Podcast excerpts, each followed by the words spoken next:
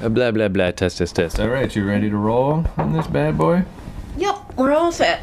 All right. So, my name's Keith, and this is my mom, Barb.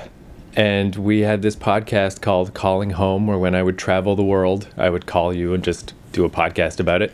Because of COVID, obviously no traveling, so we switched it to this TV podcast where we've been watching old TV shows, mostly from the 40s and 50s. Which that reminds me, I looked up, uh, I found a thread somewhere online of TV shows that people like can't watch anymore because they just that they used to like, but now they just find them annoying. And uh, Gracie Allen was in the she's, list. she's top on the list, is she? Yeah, like people mentioned not top, but like even like Lucille Ball and stuff, like Ricky, you know, all that shit. But yeah, Gracie Allen was definitely in there where people were like, like she's not just ditzy, she's like dangerously stupid. She's so awful. I, I, I have to wonder what wonder wonder what she was like in real life. Yeah. Was she like that and just playing herself in that show, or was she maybe some intelligent woman who played that part? And if she did, boy, she comes across as pretty freaking vapid. Yeah, it was a oh. little, little ridiculous. Maybe for next week I'll try to find like an interview or something with her just to see. Because Yeah. surely to fuck she couldn't have been like that. God, I hope not. She's a disgrace to womanhood. But anyway, uh, this week though, I thought we'd do something a little different. I mean, it's also the holidays and shit, so let's switch it up. But you remember I mentioned to you that I started a Buffy podcast with my Toronto friends. And that thing has gone off the fucking rails where there was like a week where everyone was busy, and then there was that week that I was sick, and then the holidays happened, and it just like gets away from you where it's been like a month we haven't put out an episode. So I'm like, you know what? For a weird holiday switch up stuff, and since we're watching TV anyway, why don't me and you take a break from the 50s and talk about Buffy? And I'll put this on the Buffy podcast and it'll be the holiday special. Sure, All right? sure. So, uh, I mean, it's obviously been a long time since we watched Buffy together, like literally 20 years. so, have you seen it since then? Like, has it just been on TV or No, anything? no, I have not seen it. Not since I viewed it with you. And I'm trying to remember. So, Brad got me into the show at the end of season two, and then I spent that summer kind of catching up. But by season three, I think you were watching it with us, right? Like, uh, oh, I should say, wait, before I get into any of that, I got to say, this episode, we're going to spoil the shit out of all of Buffy, the whole thing. So if you haven't seen the whole show, don't listen to this episode. Like my friend Rayanne, who's on the podcast, you can't listen to this episode because she's only seen season one. So don't listen to this one because we're going to talk about crazy stuff that happens later on. Uh, but if you know the show, please Okay. listen. So uh, yeah, so by season three, does that ring bells? Where there was Faith the Vampire Slayer and the Mayor? Remember the Faith is the. She's not the little sister. No, that's that's although we'll get into that too. Faith was like the dark-haired girl who Oh yes, that. Yeah. Okay. who was like kind of the bad girl, the other Slayer, and Right. the and the mayor was like he was just this really like plucky, like good-natured guy, but he turned out to be evil and turned into a, a big I don't snake. remember him. I, in fact, I, I don't really remember that dark-haired girl that much, but I do I do remember her a little bit. So yeah, I'm just trying to place us in time of like, cause I yeah, I'm trying to figure out when you got in on the show because so maybe not so much with season three, but then definitely by season four and on, I know we were all like me, you and and Brad. then I went back and I they were they had reruns of the earlier stuff. Right. So I watched some of the earlier stuff, but very sporadically. I didn't watch it like week after week and right in chronological order either. Right. And I definitely remember, yeah, toward the end, like, I, because I just remember there was that shift where Angel became the better show. Because I remember by the end of Buffy, I was like getting exasperated with it. I'm like, I don't even like this show anymore. But at the same time, Angel was way better. And uh, I don't know, just that balance of the two things.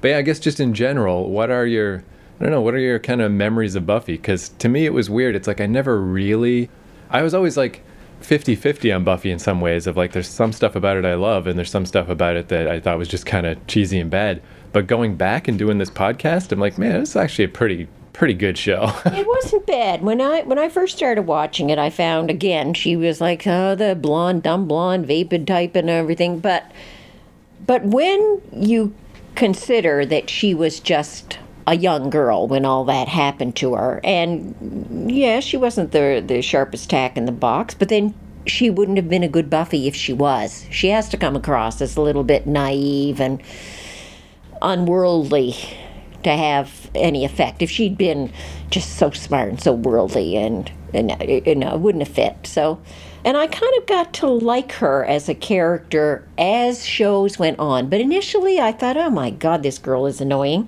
That's one thing I'm noticing going back is I like Buffy a lot more than I used to because I used to always think of the show as the ensemble was what made it good. I like Willow, I like Giles, I like Xander. I don't really like Buffy. But yeah, going back, I'm like, ah, Buffy's not that bad because she is as a character. She's in a tough spot. Yeah, like she's the Slayer. She's the one who's got to go fight these things and get killed all the time Yeah. and have all these horrible things happen. And she has to fit that mold of being uh, a little unworldly because heck, she is just a teenager too. Right. You can't put you can't put woman values on the girl. And she's based on the character in the movie, Right. who is definitely Way worse. Duh, duh. Wait. yeah, yeah. Like, because I think yeah, we were just talking about that like last month or whenever when we did the episode on the podcast. That yeah, the movie Buffy is the worst, just terrible. And one thing I thought was funny too is just uh, is just unprompted. You know, I was just talking to you here about Buffy. You're like saying, "Oh yeah, I started this podcast," and you were like, "You know, I never really liked Buffy's mom." And I just thought that was funny. Stand Buffy's mom. and when you get introduced to her, if you think Buffy was a little bit vapid and on the you know kind of nice side, well, mom is really out there. Like uh, she, I, I don't like that woman at all. I was thinking that, like, what is it about Buffy's mom that makes her so unlikable? And I think it's just like this combination of she gets in Buffy's way all the time of like, do your homework, don't go out late, blah, blah, blah. But she's also like willfully ignorant of the larger situation. Like, she never seems to clue in that there is something else going on. So she's And just, never questions it. yeah. Never even wants to go there. No, no, I don't like that woman. I don't like her.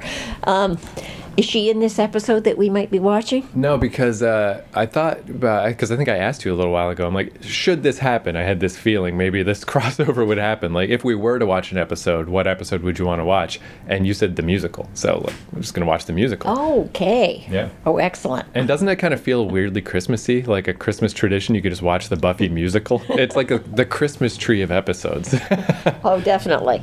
But uh, yeah, with Buffy's mom too. One thing I was thinking that going back and watching it, that is kind of unfair to her character, is isn't it crazy though that they don't tell her about vampires?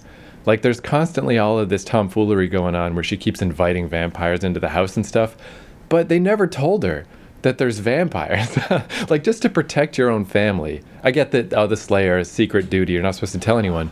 But shouldn't you tell your immediate family, like, hey, by the way, there's vampires. Yeah, but then she never questions it either. Right. She never says like, "Hey, like there's something there's something going on here." Yeah. Something really weird. And maybe she wouldn't figure it out for herself, but she never even kind of goes into that area where they could tell her Yeah. or feel that they have to bring her into the loop. I think they don't want her in the loop because she's just uh, she's a loose cannon in that one. Yeah, it's it'll be interesting too as the show goes on as I rewatch it. Like obviously, I think the two most famous episodes of Buffy, arguably, are this musical and the one where Buffy's mom dies, because they're the two most bizarre, unusual episodes, and they're both really well done. One of them's fun to watch, one of them is no fun to watch. So I mean, ultimately, Buffy's mom has this sad fate, and it's this really good episode. But all the way up to there, I'm like. I think the only like the only little glimmer I can think of where I'm like, oh yeah, I liked that one was the one where Buffy's mom and Giles revert to being their teenage selves. Did you ever see that one? I don't think so. Oh man, it's real good because yeah, Buffy's mom really was a ditz. She just goes back to being she's like Buffy from the movie. She's just a total dumbass. Meanwhile, Giles reverts back to like, oh, I'm a tough London guy. I'm a fucking tough, cool punk. And they start making out and stuff. And Buffy's like, what the fuck is happening? it's a really good episode. The other thing, though, they, they probably want to show mom as not being too with it because, after all, that, that show was made to appeal to the teenage crowd. And you don't want to show that your parents have any knowledge or are, Right. are perhaps have some intelligence, except for Giles. Everybody else is kind of like just stupid adults who know nothing. Yeah. And you got to kind of play that card all the way through. You can't suddenly have adults coming out of the woodwork who are really with it. Because, hey, that's not cool. Well, that's one thing I think too. If you were gonna try to pinpoint the overall theme of Buffy, I think it was just that you know you can build a family around yourself, and usually Slayers are solo acts, and they just are you know them and their Watcher, and they all get killed. And the fact that Buffy had friends and family is why she was better, and specifically Giles is like becomes her surrogate dad. But it's weird because she does have a dad. He's just never there, and she has a mom, just terrible, terrible, Who's ineffectual. mom. there, but not there. Yeah. So it's just it is just kind of weird that that's a big theme of the show, but not real parents. And I wonder. I mean, who knows? I don't want to psychoanalyze people too much, but I heard that Joss had a pretty good relationship with his own mom, but a bad relationship with his dad. And it's like maybe he's just working out this parent stuff, you know, in the show. Who knows? Anyway, I just thought, yeah, it might be And see, and I'm looking at the mother from a, from the standpoint of a mother. Right. If I if I had watched that show as a teenager, I would have completely believed that that mother could be so ditzy and, and just not with it and all that stuff. But from a grown woman mother standpoint, when I watch her, it's like, oh my God, I can't believe that that woman is really like that. But in a teen mind, yes, of course she was like that. Oh, she yeah. would she would never be with it. Maybe it's like uh, like in Shawshank, how the guards are so cruel and so mean, but then you realize it's because we're seeing this through Red's memories. That's how he remembered the guards. It's not really how they were. Maybe that's what's going on in Buffy. It's like this is just Buffy's view of her mom. Maybe her mom deserves more credit, but in the in Buffy's view of things, she's just an annoying mom who gets just, in the way. Just annoying in my way, dumb adult. That is a, an interesting thing about like Gilmore Girls, where it's one of the few shows I can think of where the mom and the daughter are kind of on equal footing. But I also kind of find that kind of weird because that mom also doesn't feel like a mom. It's like trying to be the cool mom. Like, I'm not your mom, I'm your friend, I'm your sister. It's like, yeah, well, maybe you should be my mom. Yeah. and in that case, it's almost a reversal of roles in that the Right. daughter comes across as being very intelligent, mature, whereas the mother is very, um, just like a teenager. Yeah. so anyway, yeah. So let's watch this musical. But I thought before we did, I would just set the scene again because again, it's been 20 years. So I thought I would uh, describe the setup of what's happening in this episode, how we got to this point. So yeah, if you recall, in season five, uh, that's when Buffy's sister Dawn showed up, and Dawn was a key to a demon dimension and they didn't want this dimension to open up and destroy the world, so they needed to protect the key. So the best way to protect the key is to make it into the Slayer's sister, and then the Slayer will protect the key. Uh, and they eventually unravel that Dawn was not really ever there and is not a real person, existential crisis. And at the end of the season, the gates have opened. It's too late. They got to sacrifice Dawn to close them. But then Buffy realizes through some mystical weirdness, because of the key being her sister, that they have the same blood and that either one of them can die. I'm getting like choked up about it. It's like my favorite thing ever when Buffy kills herself to close the thing.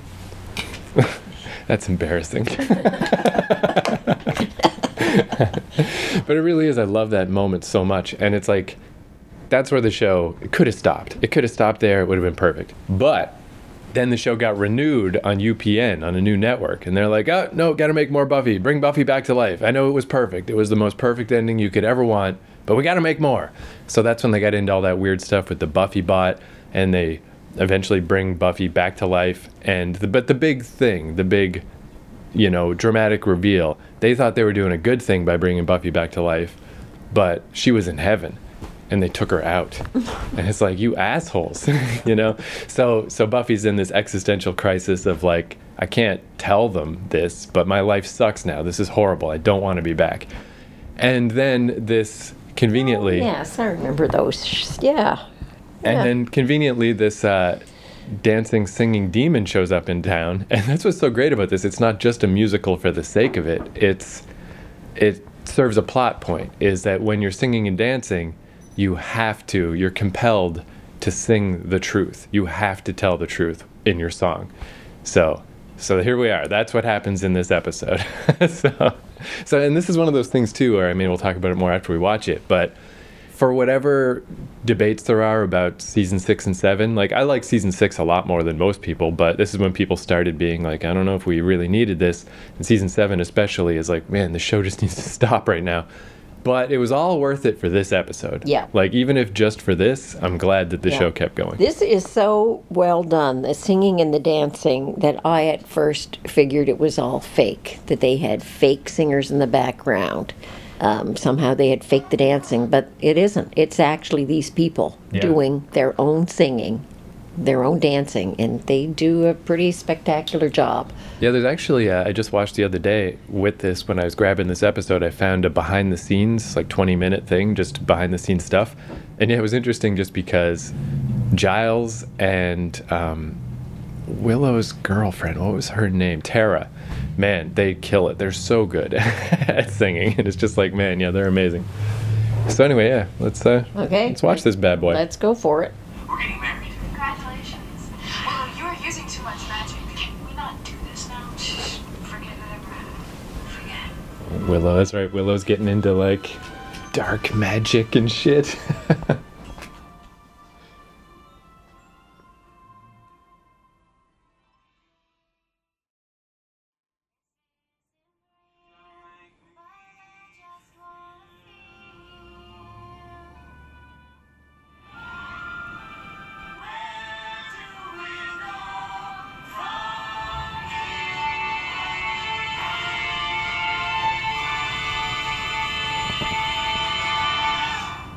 so there we go. the Buffy musical. So did that bring back a bunch of Buffy memories? Oh yes, I remembered all those songs, and I think I only watched that. I think I might have watched that twice. Right. It definitely holds up. Yeah, I used to. I remember all them all really well because I used to. I had it on a CD and I would just play it because I worked at a comic shop, so I could get away with just Very playing the music. playing Uh, the Buffy musical. C- considering that that well, Joss Whedon and his wife right. pulled that off and wrote all those songs, like it's very listenable and definitely holds up. Yeah. What do you think? Uh, I don't know. I mean, it's hard to say because there's a bunch of good songs, but I think my favorite song is just that little one, but it's the Tara and Giles doing their little duet. Oh yes, the duet where they yeah. And I think it's just just because I mean they're they're the real singers, you know. They're and I just so I just really like that song. But I mean, there's a bunch of good Oh, songs. Oh, I don't know. I like the devil at the end though. I think Yeah. he's he's very good. He's he- awesome, right? He's like such a good villain because like he kicked their ass. They didn't even come close to stopping him. The only reason that they solved the problem was because he decided to leave. I mean, Yeah. there's a bit of an insinuation that maybe Willow could have fought him. And by the end of the season, Willow turns into evil Willow, and it's a whole thing. But at this point, I don't think so. I think he had that whole town locked down and just did whatever he wanted. And yeah, I love that guy because he's so like they've got a long history of happy villains. You know, the happy mayor, the uh, Glory from season five. She was like the the ditzy girl who's also a god. But that dude's the best. He's like the best bad guy ever. No, I, I uh, very good. I'd watch that again.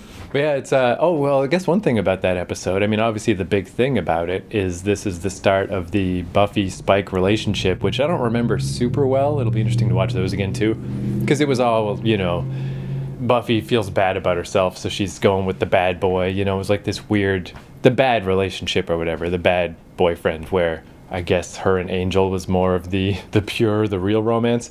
But one thing I've noticed in the past like 20 years, like there's all these like Instagram accounts and stuff about Buffy, and everybody loves Buffy and Spike. No one gives a shit about Buffy and Angel. Like that's not the enduring relationship that anyone cares about anymore. Well, she also is at a point that she's she's seen the other side. She's seen the heaven, right.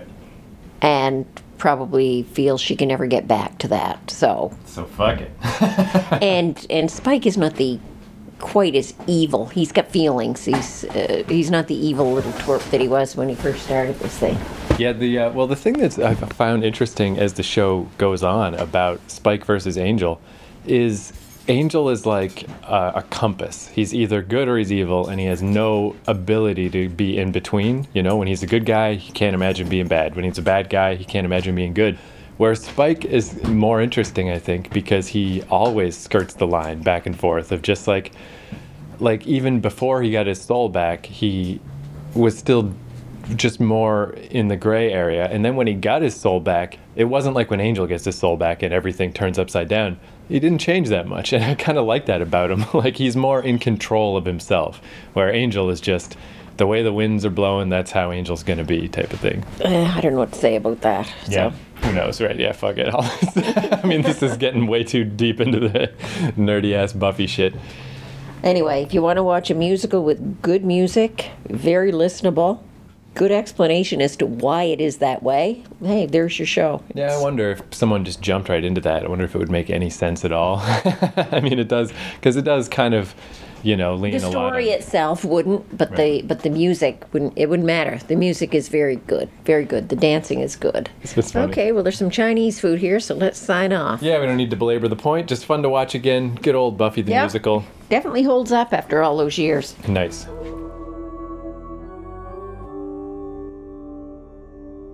I was thinking like it's been like half an hour, 40 minutes. We don't know if we stopped, we had some food or whatever. I think an interesting way to uh, gauge a musical is what song is stuck in your head half an hour later. And the one that for me that just keeps running through my head is uh, Will I get so old and wrinkly that I look like David Brinkley? Mine is Walk Through the Fire. oh, yeah. Nice. That's the one that's in my head right now, my ear earwig or whatever they call it. Am I crazy? Am I dreaming? Am I marrying a demon? that's right. Yours is a lot more dramatic and serious. Yeah, no, mine's mine's powerful. The thing that I I found was amazing though too is they just didn't do songs, as I told you while we were watching. They just didn't do songs for the stars. They had all this background stuff going on, like they the woman trying to talk the ticket out of the cop because Yeah. she had parked in front of a hydrant. The the window cleaners or the street cleaners, I guess they're street cleaners, the Doing three of them dance, yeah. dancing with their brooms and really putting on a show while the stars were just walking by having conversation. I love too during Spike's uh, Spike's musical number. Those guys at the funeral must have been like, I knew we shouldn't have done an 11 p.m. funeral. like, why are we in the? Why are we here in the middle of the night?